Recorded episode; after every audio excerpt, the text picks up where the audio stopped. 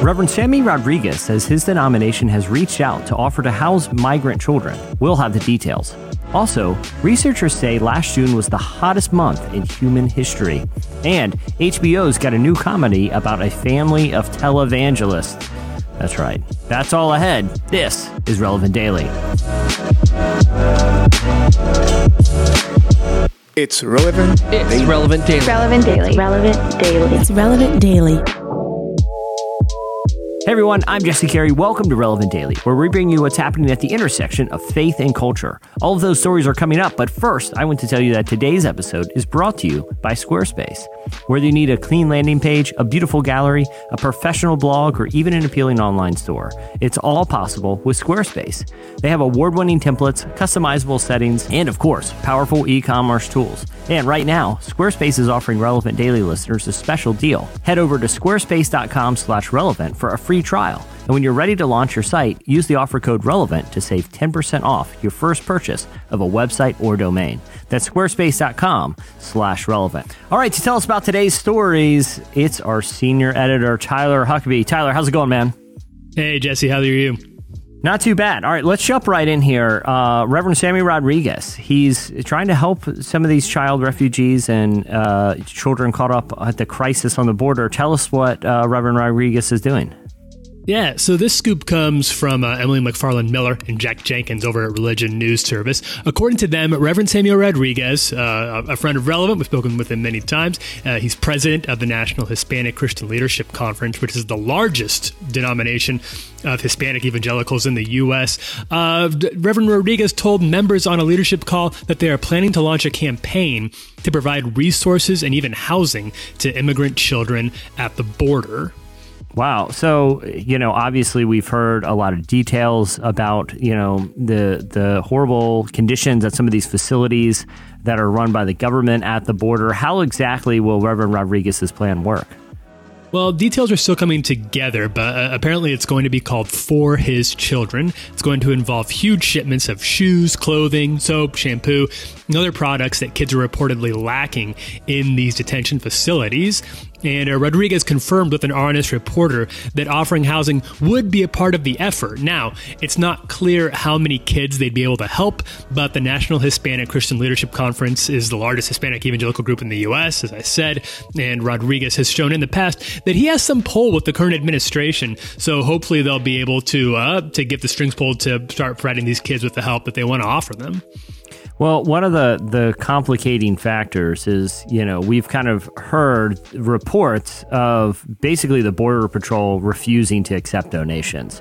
Uh, you know, do we know mm-hmm. if they will even accept, you know, kind of the, the things being offered through this effort?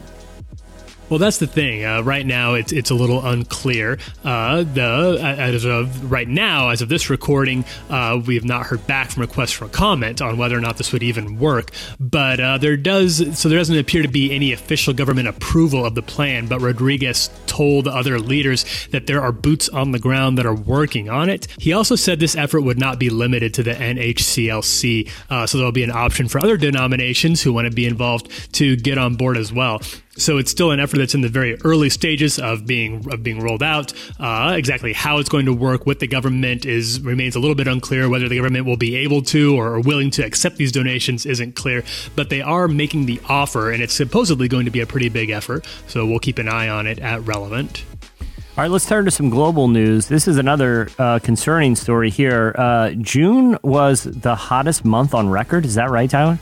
Yeah, so that, that's according to the European Union Satellite Agency. They analyzed data from this place called the Copernicus Climate Change Service, which was implemented by the European Center for Medium Range Weather Forecasts. And what they found is that last June in twenty nineteen was zero point one degrees Celsius hotter than June twenty sixteen, which held the previous record. Now, obviously that doesn't sound like very much, but experts say that's what made Europe's record-breaking heat wave five times more likely than it would have been otherwise. Uh, France, Germany, Poland, the Czech Republic, and Spain all recorded their nation's highest June temperatures individually as well, which is what put this uh, this particular month over the record globally speaking.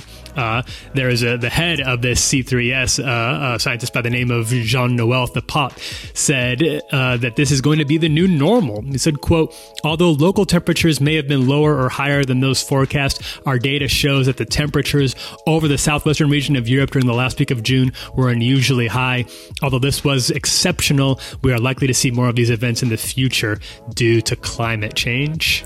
Well, one thing that you hear a lot, you know, especially in kind of reporting these stories and some of the feedback we receive is like, you know, the, the argument that global temperatures have fluctuated a lot throughout the past. Mm-hmm. It, you know, what's kind of the response to, to that in regards to how hot this past June was? Yeah, it, it is true that there is occasionally some fluctuation in the in the global climate. And this report does take that into uh, its own assessment. Uh, according to The Guardian, spikes in European average temperature of more than one, one degree Celsius above normal have occurred before, such as in nineteen seventeen and nineteen ninety-nine. But C three S said the recent heat wave was notable because the sudden increase came on top of a general rise of around one and a half degree in European temperatures over the last hundred years. In other words, according to Peter Stott, who's an expert at this sort of data analysis, uh, a similarly extreme heat wave one hundred years ago would have been about four degrees cooler. So yes, these fluctuations do happen. They are just happening in much greater extremes now. And according to researchers, that is due to man-made climate change. Hmm. Well, I want to turn uh, to something a little bit lighter than the migrant crisis and global warming. And it is a new show coming to H B O that is based on a pretty crazy looking televangelism family. Uh, tell us about The Righteous Gemstones, Tyler. Yeah, well, Jesse, you're actually the one who brought this to my attention earlier today, and it does look, uh, it looks very interesting, looks very much like something that H B O would be attracted to. So this is, The Righteous Gemstones was created by Danny McBride, uh, who most of us probably know best as Kenny Powers, uh, and this is, follows the, the Southern, a Southern televangelist family ministry that slowly becomes almost mob-like in its sort of opulence. Uh, this show also star Adam Devine, John Goodman, and Edie Patterson. And uh, the pitch is, according to the, their write-up, uh, the world-famous gemstone televangelist family, which has a long tradition of deviance, greed, and charitable work, all in the name of the Lord Jesus Christ. So that, yeah. If that sounds appealing to you, then that show is going to be coming to H B O later this year. Yeah, I think uh, I think I think they're, they're targeting August for the debut, and people can go watch the trailer uh-huh. on YouTube. I think that's one that we may have held back on actually showing the trailer for, because as with a lot of Danny McBride vehicles, there was copious amounts of profanity.